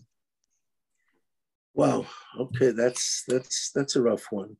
Um, first of all uh, if he's struggling we have to try to get him help um, that's very important because today there's a lot of people like that that scenario is unfortunately very very very familiar uh, secondly you know, Baruch Hashem, he, he, he's putting on tefillin before before the Shkia. You know, he feels he wants to do that, so he's, you know, nobody's forcing him, the children or not. So he's there. He's still there. He's having certain struggles, so he needs help with the struggles. And if depending on the age of the kids, I think they have to understand that we're all human. We all have our struggles. Some people have certain struggles. Some people have other struggles. Some people go through certain stages, and I think it does not diminish from the respect uh, he's dealing with it. He has, but I think it's important if he's dealing with it, it's so much easier because he has issues that he's dealing with right now. And Bez Hashem, everything's going to be fine. But he should be dealing with it, and you should try to help him in any way that he can to deal with it. Um, and and but the kids have to learn that everybody has their challenges. Some people have some challenges, some people have others, some people bigger, some people smaller and it does not have to diminish at all from the um, from the respect that we have for them. But all of this only makes sense if you get him some help for his challenges, and there is help, and we've helped so many people in that situation. People, adults who are getting a little bit shaky, a little bit turned off, a little bit apathetic. Uh, there's help out there for them. I just want to just want to add, like it's it could be very hard the acceptance piece she mentioned for the kids to accept the kids to be able to accept the spouse can be hard. And like she mentioned, it's hard. What should I tell the kids? But uh, internally, really, it really it starts with acceptance because, uh, like you mentioned, struggle is a struggle. And um, if he's struggling and needs the help, but you know, till he gets the help, that's the acceptance piece of where he is. Um, the another question that came in, I'll read it in a second. Oh, here my son is a regular boy in a good yeshiva, and uh, Baruch Shem, you know, he's not misbehaving. However, it seems that my son and his friends are just going through the motions without excitement in Yiddishkeit. There's almost no drive or excitement. Why is it? He does go to a regular good yeshiva. Why is it that he feels this way? And what can I do to help the situation? Oi, that's a that's a magefa today. There's a lot of apathy going around. Uh, it's a very serious problem. Um, it has to be addressed on many levels. Uh, when they don't feel that they're getting it in the yeshiva, the home definitely has to step in and work to create much more excitement and passion for Yiddishkeit. Um, it requires a lot of conversation and uh, maybe explanation and why are you doing things? Sometimes the apathy is because I don't know what I'm doing. It doesn't make any sense to me. I don't know what the point is. Many people have no idea. Many people still think that we're serving Hashem because he is needy, because that's what an Eved does, service. What does it mean to serve? That's insane. But they have wrong concepts and we have to educate them. And a lot of them are getting it in the yeshiva. They're just, they're not paying too much attention. A lot of them may not be getting it in the yeshiva. We have to get it at home. Also, we do have to see to it that the uh, both parents and Rebbeim, I mean, this is the thing that we uh, we are pushing all the time, should be better prepared for these issues. Uh, training for mechanchim, training for parents to, to understand how to really inspire these things in kids. It doesn't happen with a little speech. It doesn't happen with a little book. It's an ongoing process. So I think we have to compensate for that. Um, seeing the passion in us is going to help. Sometimes connecting such a child with a mentor who's a little bit older, who's passionate about the Yiddishkeit, and he or she can identify with that mentor. Sometimes then they catch the passion, they catch the, the, the fervor, they catch the, the flame from them. So that's that's that's another possibility. But oftentimes it's about understanding what's in it for me. The more they understand how they're to benefit, the more they see a benevolent the more they see a world that was created only for chesed, the more they see that all the mitzvahs benefit them and make them a better human being and make them feel better about themselves and make them more happy. Those are the things that generate generate passion. So, but it's a process. It's not going to happen overnight. Um, but these are some of the things that we can do to, uh, to, to, to make it happen. And I do think an outside mentor can be very, very helpful if you find one that's excited about the Yiddishkeit and a couple of years older they could identify with. I know when I came out to, to Los Angeles, I came with a group of young, young yeshiva bachrim. And after a couple of months, I realized they were having much more hashpah than I was. And I was a little bit taken aback by it. And then I realized they're, they're a couple of years older. They play ball with them. They did this, they that. That's the kind of thing. And, and they identified with them and they made a major difference in their lives. So I think that th- those are some of the things that could be could be helpful. Also, they probably have no concept of having a relationship with Hashem. It's a, it's a foreign concept to so many today. If you develop a relationship with Hashem, you can't not be passionate. It's a passionate relationship. Hashem loves me intensely. I love him. I appreciate everything he gives me. I see his hashgacha pratis. I see his involvement in every detail of my life. These are things that inspire passion. And I think that understanding why they're doing things, appreciating the benefits of the Yiddishkeit, understanding where it all comes from, and having a mentor that that, that models it, and having parents that models it, and that model it, and, and hopefully friends, uh, I, I, think that can be uh, compensated for, if not completely, but certainly to a great, great extent. Another question over here. It's similar, but it's a little bit more explaining the question. Baruch Hashem have a family of six and try very hard to instill them in the Yiddishkeit and Yiddish Simchas Chaim on Shabbosim, Yom. But I feel like we're losing the battle with the outside world because they don't really get excited with the things that we have to share.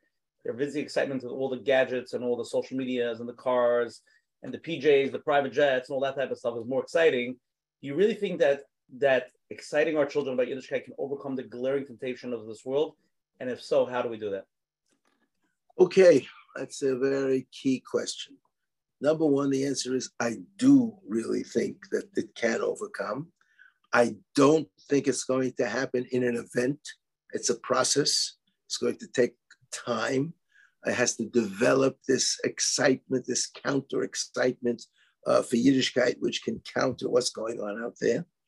I think without um, putting down their friends or anyone specifically, they do have to see that this world, the pleasures of this world, the excitement of this world, leave people feeling very empty because the suicide rate is up, and the substance abuse rate is up, and the divorce rate is up, and the rates that mental health professionals can charge is up, and the world is not a happy place. And it's because of the fact that everyone is pursuing all of this pleasure. Pleasure is antithetical to happiness. Happiness is feeling good about myself.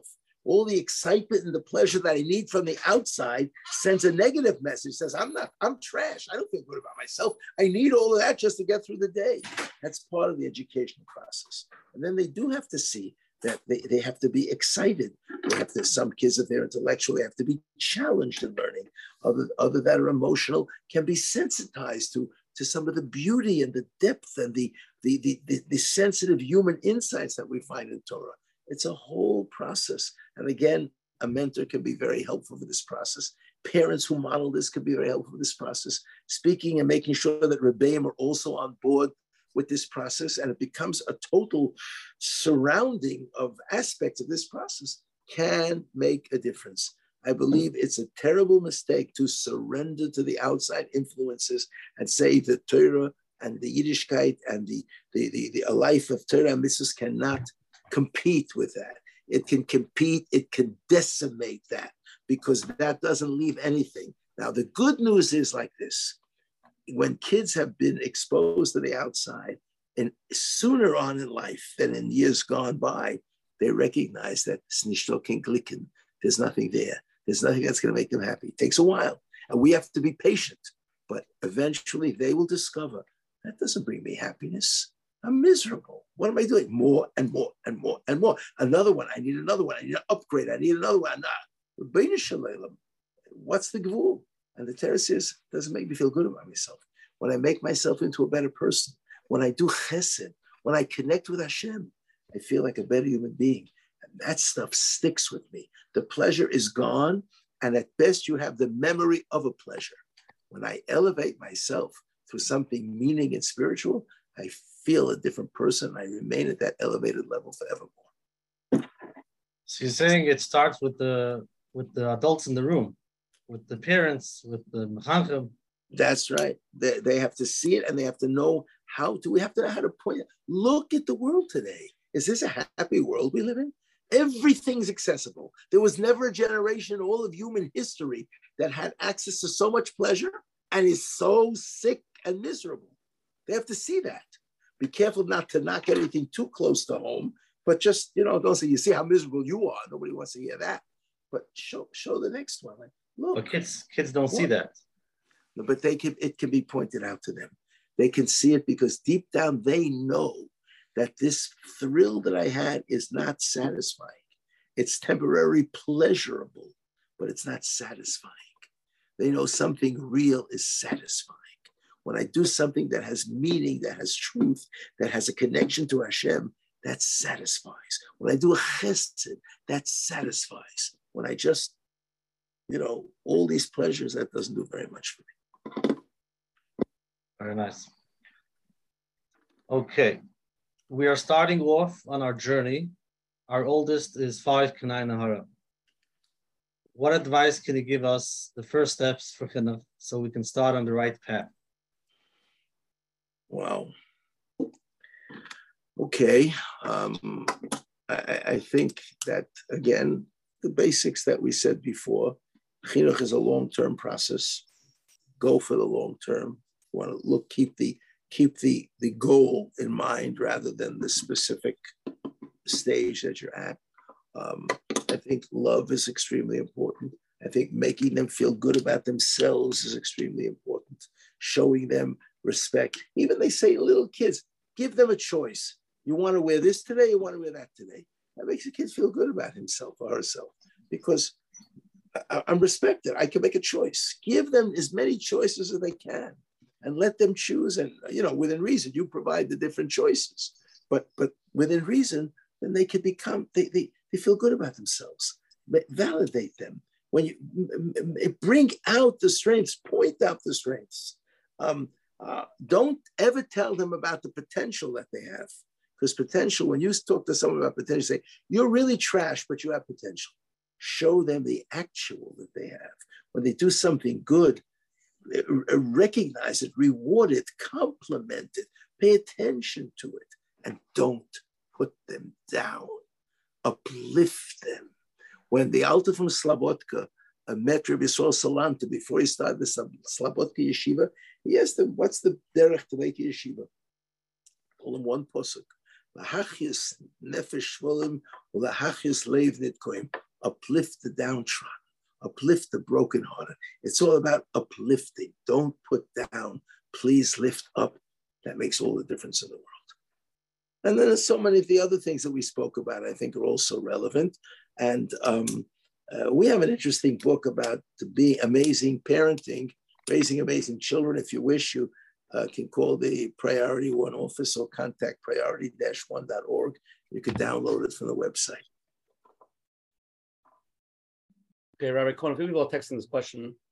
Say, how do I, how do I, the basic question I'm getting from a few people basically the kids, when they're getting older into the teenage years, right? They're getting very magushim with just the general, you know, with what they see out there. You know, there's a lot of even in our society, there's a lot of like um, you know gashmias, whether it's the lavish kiddushim or these fabulous, wonderful trips, or the un- unlimited amount of you know buying, whatever it is, and you know you don't want to be forget if you have the money, you don't have the money. Let's leave that aside. But you don't want to, you know. So in one sense, you want to show them normalcy, and you know what normal is, and in another sense, everybody's doing this. You know, like a kid comes home and says, uh, "Where are we going for Hanukkah? We're going to Florida or California? Where we're going?" That's that's the sense. How do we chinuch our kids? This and, it seems like even in the core society, this is becoming more and more standard. Yes, it is a problem, and I, I would say that we they, they do have to learn that we can't do everything, and we don't believe we should be doing everything everybody else does. But they do have to have alternatives that are going to make them happy. If everyone is going to Florida for Hanukkah and they could take a local uh, couple of days of exciting things to do, then in the midst of all the excitement, to forget the jealousy that they had about the other thing. So we have to we have to address it. We can't just ignore it. Can't just lecture against it. Um, but we have to also explain that the the unbridled pursuit of just what's more exciting and what's more expensive and what's more this doesn't really bring anyone happiness anyway. Because these people are never happy because they always want more and more and more and more and more. So I think letting them know that yes, look, we have a good time. We also go Hanukkah. If you ignore them, everyone's going on vacation. You're having sitting home, uh, staring at the four walls or fighting with each other. Then you're going to have a problem. So I think it's just a question of finding modest, moderate, reasonable, uh, appropriate substitutes where they can also have a good time. Everybody knows that there are, there are simple things that can have. I just heard about something. I have a cheshik myself. I'm an old man. They have this virtual experience that they rent um, uh, glasses or goggle. I don't know what they do. And and, and Chol Hamoed, my my grandchildren had it. It was the most amazing thing in the world. They were all over the world. They were on the moon. They were here. They were there. And just like there are things that people can do that can be very exciting. So don't negate it completely, it's not a religion. Okay. There's more, there's more to life than just this stuff. Okay, this goes into the next question a little bit. My kids are very negative. Whatever I say, they roll their eyes. Another speech. I'm not sure where I went wrong or what I could do to turn it around, the environment to some positivity. Well, first of all, stop making speeches. They don't want to hear speeches without listening to speeches. Sometimes we feel it's our responsibility to make the speech, but we're not supposed to say something that won't be heard, that won't be understood, that won't be accepted. So we shouldn't make speeches.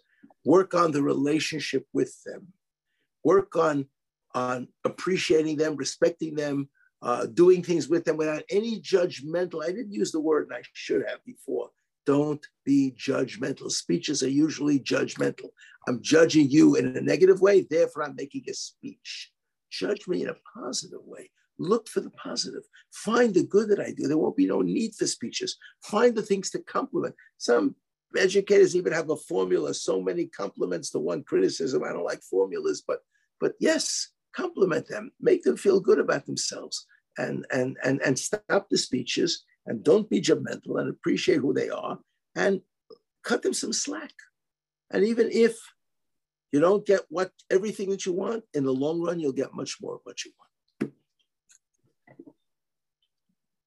Here's here's another question. All my older kids struggle in school, and one of my kids went off the derech, and now struggling a lot. My youngest nine she's saying she says already she hates school. How do I help her have a positive experience, even though school is so hard and she's not enjoying learning in school? She has, she has learning difficulties. How do I teach her that her older sister's rebellion are not ideal or healthy, safe responses?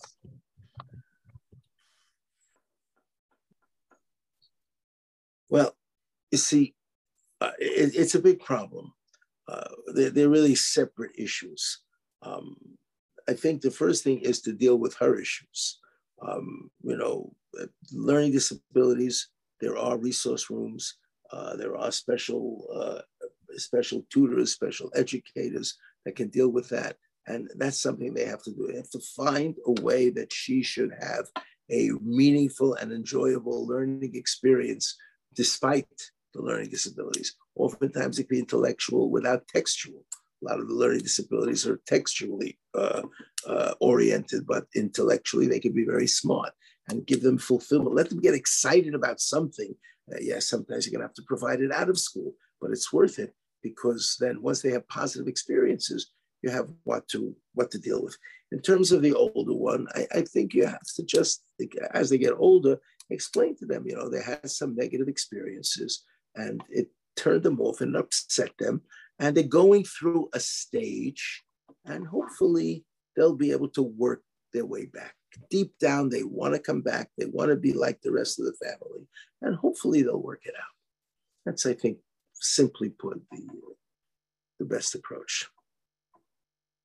May I excuse myself for a moment? Yeah, sure, sure, no problem. Okay. Take, take it down. So Menachem, so a good word. Let's go. Let's let's make Chazar Sashir. No, Chazar. Bottom line, what do we need to do? Definition of unconditional love. Like we mentioned before, um, the lady the lady mentioned about acceptance. Um, to accept your kids, and even harder to accept your spouse, and the hardest is to accept yourself. And not everybody understands but to really accept your child when they don't behave there are some triggers that it triggers you. My child doesn't behave. You know i can't have them do it and it, brings up a lot of how you feel how the adult the parent feels and it's it's it's something that takes time and a lot of uh, not sure if it's experience or to understand to understand what it really means. Because most people, if I ask them, "Do you accept yourself?" they say, "Sure, why not?" But to really accept yourself, could you tell me some of your flaws? What are your, you know, what are the positive traits about yourself? Most people they don't want to talk about themselves. They'll be mechanech their kids, they'll do their best, but you know, I am who I am already, and let's not talk about me. So it does, it is very important, self-acceptance. And I'll even take it to the, to the next level, radical self-acceptance. Radical means no matter what, even if you have things that are, that you know are wrong, the only way you can continue is only if you accept yourself. So how do you understand it? Usher. I think I think it's it's an avoider. That's what I think it is. So what do we do? What's practical? practical. Somebody's asking what's practical idea. Um, um, you know, you're starting the journey like we had before the question, starting off your journey, and you want to know what you should do. And Rabbi Cohen said he doesn't like, um, you know, to say numbers. They say nine to one, nine should be positive, one negative. Whatever the story is, the main thing is Ask your child where you can see it. How does your child feel? Whether it's around you, how do they feel about themselves? How do they feel about themselves in school? What mood do they come home? It boils down to how they feel. If they feel positive about themselves, you can then you can talk. But if they feel negative, whatever they're going to say is going to go out, go in one ear and out the other ear. And the same thing is about yourself if you can, you have to, you have to be able to tell yourself positives about yourself. The only way you're going to grow is if you can continue. Um, positive. Somebody asked me, what's the first step they should do to connect to their kids? Usha, what would you say? The first step? First step probably is to sit down with them and go out with them and spend time with them and have just a, uh, uh, uh, it's called celebration of life. Just because who they are, not what they're doing or anything. Just to take them out with them to build a, to build a, you know, that that type of relationship. You know, to start up again. I recall right. I just got emailed a very good question. It's a tough Sorry one. about that. Okay. You ready for the tough questions? Not, not, not well, the tough questions are first coming. I thought they the came. First coming. That was just all like the warm up. That was like you know, like like like like the dips in the collar. Now we're getting to the the main course. Okay. Somebody just emailed me. When I, I raised my children, I made food. Everyone had health, clean home. I did everything the best I could. Maybe I wasn't the most connected or the best, you know, emotional, like we spoke about emotional neglect. But the bottom line, he said, now that the kids are married, and she didn't work so hard in the relationships. The distance I feel from my married children is very painful. What should I do now that after I already married off my kids and I already went through the process and I, I don't, I don't know the right word, you know, I didn't do it the the way Rabbi Cohen is discussing and and you know, I recall I'm sure you're familiar. You know, there are a lot of groups of parents that the, the kids are very disconnected from them after yeah, yeah. marriage. So, yeah. like, what does a parent do in those okay. situations where you know they're listening, okay. they realize, and now they want to reconnect or whatever? Uh, okay, first of all, the first shalom aleichem and reconnecting is an apology. I realize I made a mistake. I made mistakes. I realize now. Unfortunately, it's late, but it's not too late. It's never too late. And I want to make up for it. And you sit down. The best thing is you arrange to go out to lunch or something, you know, with each one over over over a, a, you know a nice meal that you pay for. Uh, communications usually open up, uh, the lines of communication open up much more. And to talk about how, you know, I made terrible mistakes. I feel so bad. I realize now, I didn't realize, but now I do. And I, I just wish I could do it all over again. I can't do it all over again, but maybe we can, you know, and it may, you may be rejected in the first meeting and you, you come back again a little while later it may be rejected again. Because I'll tell you one thing there's no question that your married children, despite the fact that they're married and hopefully happily married, they still crave a relationship with their parents. They still crave the parents' um, uh, recognition, the parents, um, you know, uh, uh, being proud of them and and and uh, validating them. They crave it. Everybody craves it. It's a terrible mistake that some people make that they think, well, if they don't have a good relationship, let's just cut off ties. No, you can't do that. I tell people, my father, Zechrein Levrocha, passed away. He was almost 95 years old. And I didn't realize how dependent I was on his approval until after he passed away. Everybody needs that. Everybody wants that. And you have that going for you. But when you come in with an apology, and not just a, uh, oh, you know, maybe I did something that I shouldn't have done. No, I made big mistakes, maybe even delineate some of the mistakes. And I beg your forgiveness, and I want to reconstruct the relationship. Oftentimes, over a period of time, that can help. And sometimes you have to shower them with help or with gifts or with or with or with constant phone calls or with taking a special interest, or if they tell you something about one of their kids, to follow up the next day with a phone call and to show that you really care and that you're really involved. But it can be done. I would not give up hope. Uh, it's been done many times before. It's within reach, but it starts with the words, I'm sorry. Very good. Here's an interesting one. I grew up in a very disciplinarian home where there were no discussions with my parents. I always followed what I was told. Now with my kids, I try doing the same. My wife tells me it doesn't work with today's kids. My question is number one, isn't that the right way? Number two, if not, how do I change? Or what's the other way? First of all, Shlomo HaMelech, the wisest of all men, said, Chanoich lanar al pi dar koi, which means not even al pi dar kom, not even al pi derech of the generation, but each individual. And certainly today, the generation and the vast majority of individuals do not respond well to this um, uh, army sergeant like disciplinarian. It just doesn't work today. It's not in vogue in the society. It's, it's actually unheard of. Uh, we live in a hefker velt, and, and, and it's, it's just it's too far remote from anything that's going on today, and it's not it's not going to work.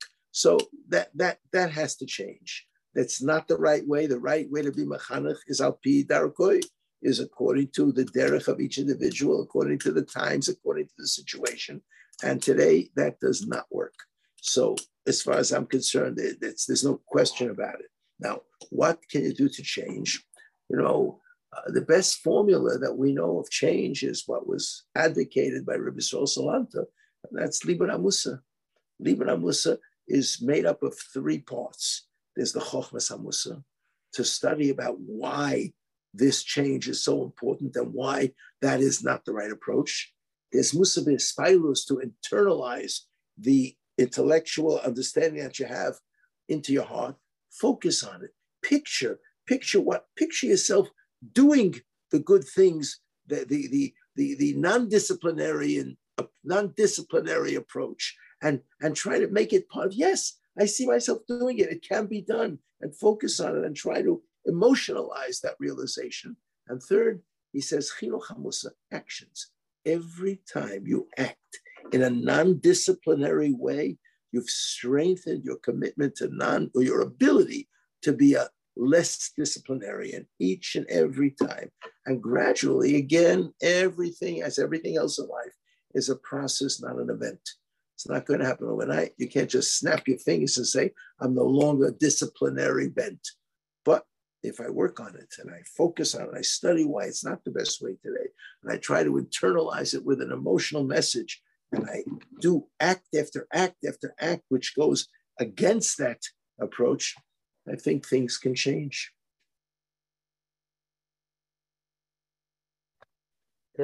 A few more questions. Okay, Rabbi Cohen? I'm whatever you. I'm here. I have nothing okay. else to do. Nothing else doing tonight. okay, this is, a, this is a girl from a. This is an email from a 15 year old girl. I'm 15 years old. I'm a 15 year old girl in a regular school. I'm having a very hard time in school. I have no interest in the material that they teach and I have no connection with any of the teachers. I feel like I'm just plotzing. I really can't take it anymore. I feel numb. I don't know what my options are. I tell my parents, but they shrug me off. I don't know what they could do about it but I feel like there's no one out there to help me. Please, do you have any solutions for me? And what could I tell my parents so they should understand my feelings? Oy, oy, oy. The truth is, there's really, the situation is complex and there's really not enough information uh, that I know. I don't want to pry to get any more information on this. But I would say that the first thing should be identify in your school or in your you know uh, community a teacher or a, a, an adult who's savvy and understands who might be able to uh, that you can confide in that would understand your situation and that would take an interest in you there's no doubt that i don't know what school you're in but there's no doubt that there's a teacher on staff there that if you will confide in that teacher and tell that teacher this is the way you feel, that that teacher will be, there is someone, I don't know who, will be sympathetic to this and try to help you. So that's number one. Don't give up just because on the surface it seems that uh, nobody is really involved and nobody really cares, and they didn't step step up to to forge a relationship with you. That doesn't mean it can't happen. So that's number one. Such a relationship with a caring and savvy adult is, I think, critical and must, must, must be had. Uh, then, if you can bring such a person uh, into your uh, court, so to speak, then that person maybe can help you to speak to your parents.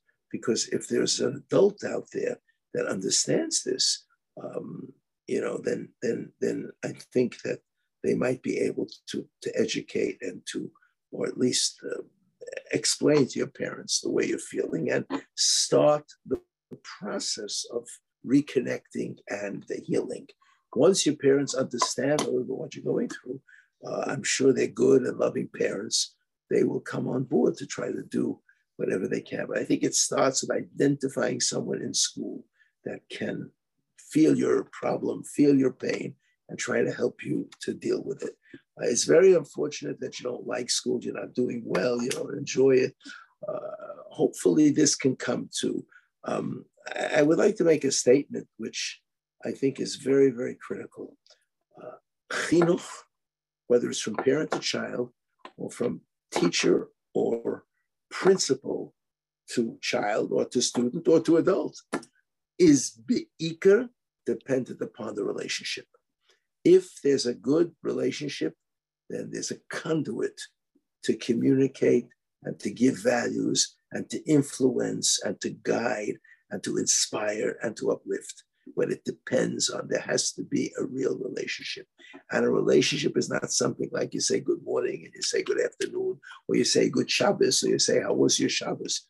A relationship is a relationship with love, with friendship, with respect, with, with empathy, with connection, with, with, with hiskashrus, that, that, and that is critical. And I think you must forge such a relationship with an adult who is uh, knowledgeable enough to help you in that.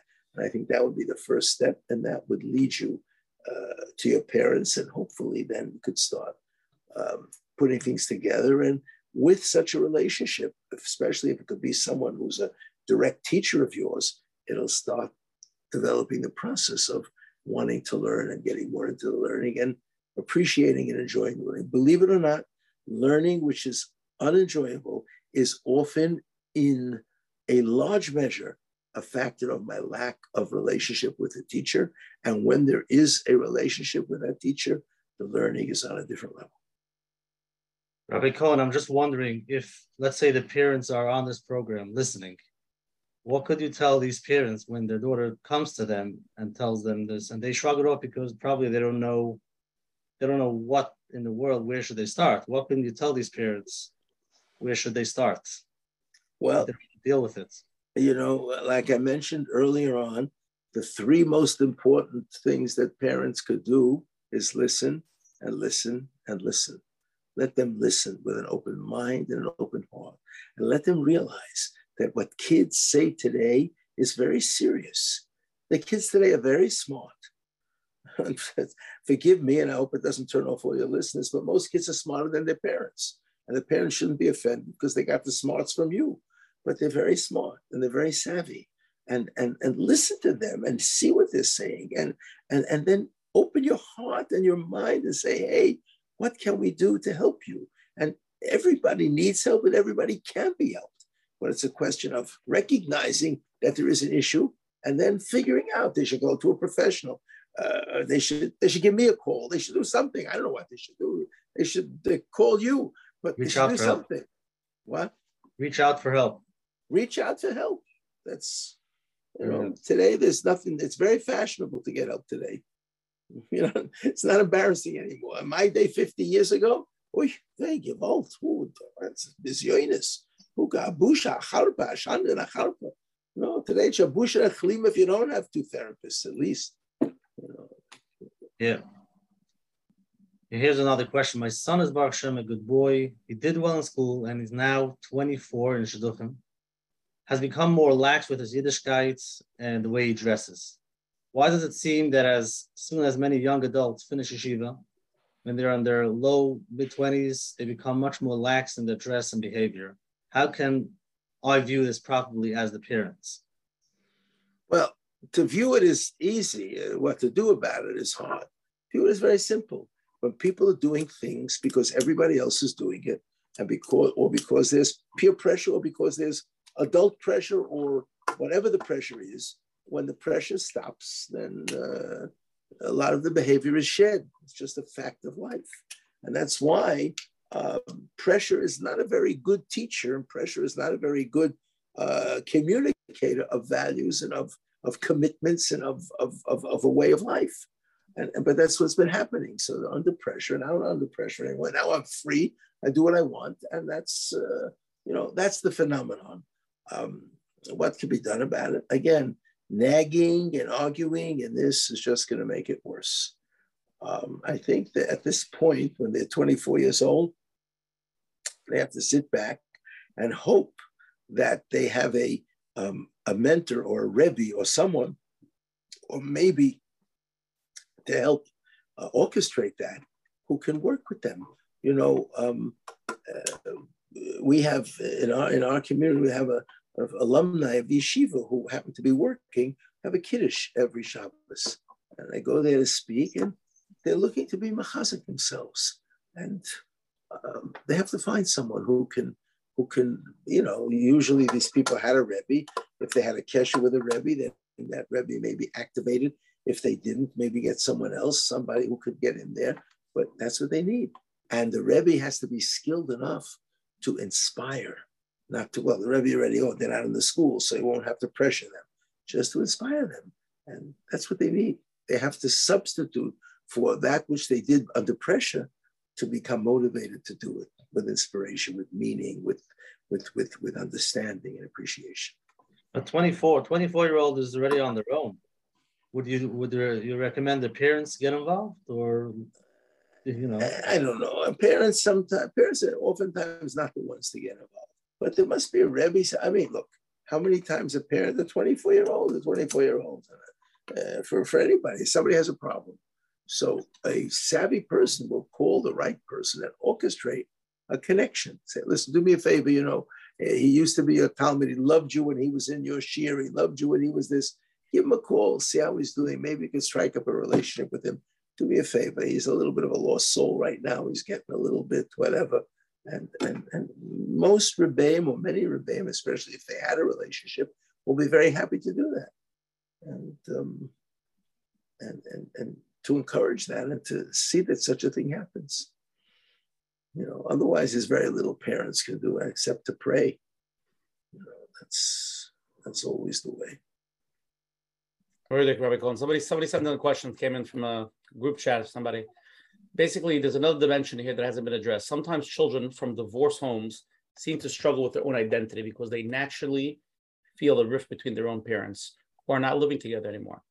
Is there any way to alleviate the emotional suffering the child feels? How could the parents assure that the child that they are whole or okay. So basically, after divorce, the parents, I'm assuming, you know, are trying to, you know, put together the child. What could they do to give them more chizik to alleviate some of that? Okay, so first of all, unfortunately, a single parent really has to be a double parent. You know, they have to uh, they have to really sometimes step in to fill the role of two parents, and uh, yes, if there's two parents, then they'll be the filling the role of four parents. But uh, we have to compensate a lot. You know, normally what a job would be divided between the mother and the father, the single parent has to be able to do it, um, you know, single-handedly. Uh, of course, it's well known that uh, the alternative, the other spouse, the, the, the, you know the former spouse, uh, should also be encouraged uh, to have an active role in the life of the child because the child needs that unless under the most exceptional circumstances where there's a danger or there's an evil or there's something very, very terrible there. But otherwise, to encourage such a relationship is important. So they're getting it, at least they're getting not together, but at least they're getting they're getting something. Then there's a um, well, I forget what it's called. Um, uh, there, there's there, there, are organizations, but there's one my Talking about the the one from divorce that they helped. The, the, yeah, what is it called? My what? My step family. It's called something. My step family. My um. Something. Monsey. My, what? It's a Monsey. No, they have it here. We have a branch here in the five towns. My extended family, maybe. My extended family, something like that. So th- those very mentors, a couple of years older, who could spend time with them, who could take an interest in them, especially if it's one on one, can be very, very helpful because then that mentor steps in and fills that role that you know the other parent is uh, that, that may be missing in the in the in the in the context uh, and then um, again then their relationship with Hashem has to be nurtured. And they have to hear and I know it's hard to swallow that although this is a terrible terrible thing it is an opportunity for them to grow to grow beyond what they ever could have become. And Hashem has a plan for them through this, to reach heights and accomplishments and benefits and, and, and, and achievements that they never could have accomplished. And the rationale is very simple because when things are going well, you just coast. When you're going against opposition, you fight, you work hard, you push. And therefore, they should see this as a challenge and it can really lead them to new places and also to appreciate that Hashem is involved in their lives and Hashem loves them. And even when things like this happen, ultimately Hashem brings good about with it, through it, because of it. And all these things together, I think, can, can help to ease that, uh, that pain. Okay, here's another question. My 13 year old is struggling in school. We are trying to get the help he needs, but he's friends with boys that are really pulling him down. Doesn't want to hear from us when we bring up the topic. And I also feel like I can't take away his friends from him. What do we do?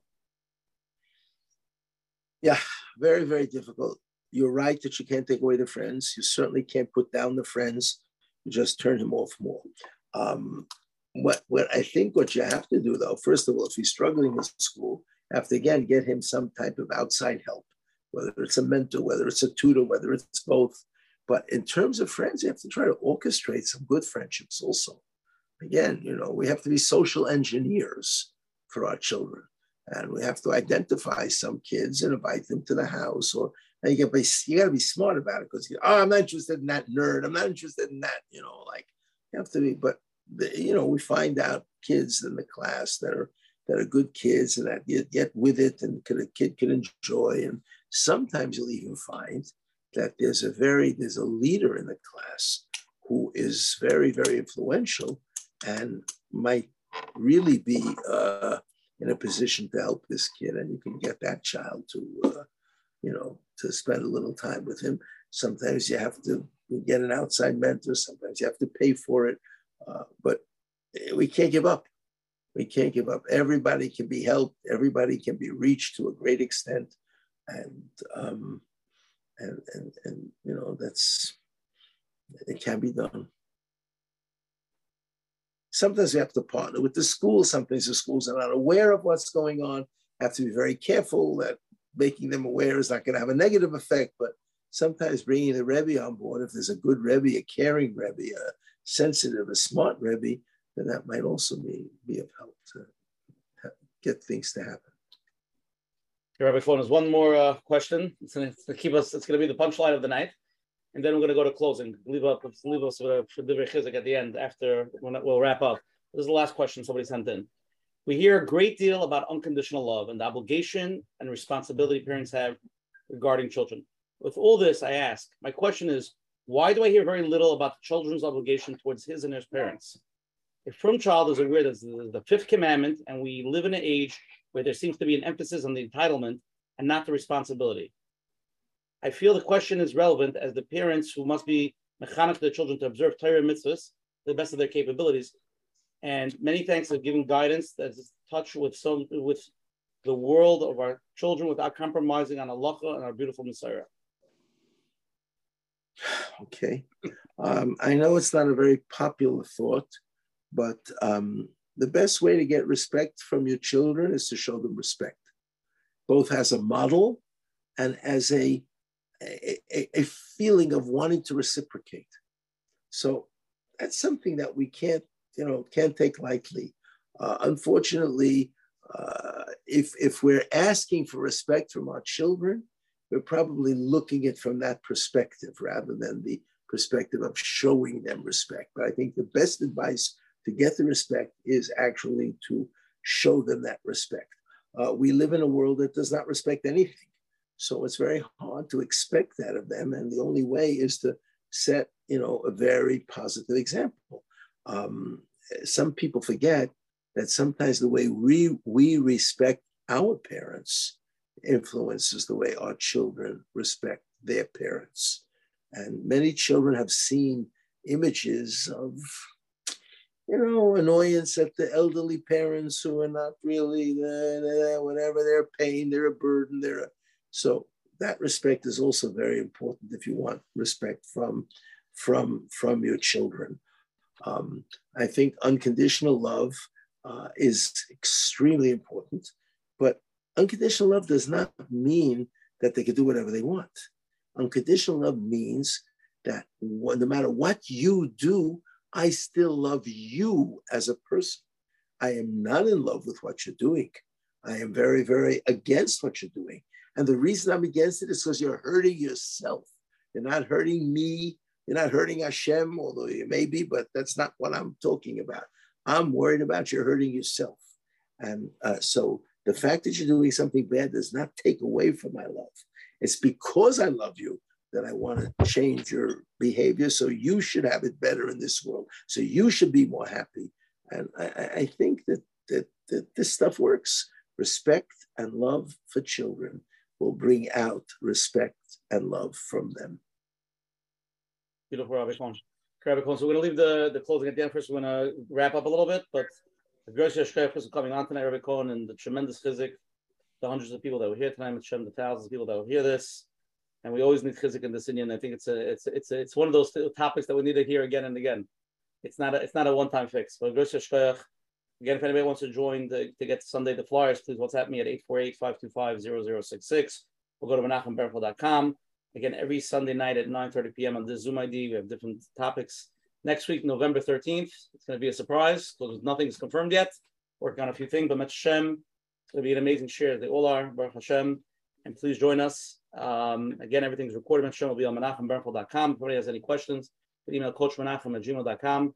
Rabbi Cohen, do you want to give out any uh, contact information? Somebody, any anybody has questions? Anybody wants to get a hold of you? Uh, one or whatever. I, I, don't want to get bombarded. Oh, yeah, whatever yeah, you want. Yeah, whatever you want. Uh, uh, let, let's let's just give out the the phone number for priority one 516-295-5700 and uh, either get someone to answer the phone or leave a message. We'll try to, to get back to you. And there is a website, priority dash number one, numeral one dot org. And there's a lot of information there, a lot of books to be downloaded, a lot of audio material, videos, all kinds of things that could be very helpful in the chinuch process. And I think the ikar is that we have to be mispal. Um, you know, there's a, the, a Meiri says that he brings a daya that says that one of the, you know, it's a machlikas, what exactly were the 10 tests of Avraham Avinu. So he brings a daya that one, one day that holds that one of the 10 tests was having, taking Hogar to have you, to have a child and to be entering into Tsar Gidul Bonim when he thought that he wasn't going to have it anymore. That vies for one of the nisyonis of the 10 nisyonis of Avraham Avinu. Tsar Gidul is very difficult. It's my life. It's my child. I love this child. This is my flesh and blood. So we have to be mispal HaKadosh Baruch Hu, that Hashem should help us. And there's tremendous siyata dishmaya when we're mispal, when we cry. When we cry for our children, great things can happen.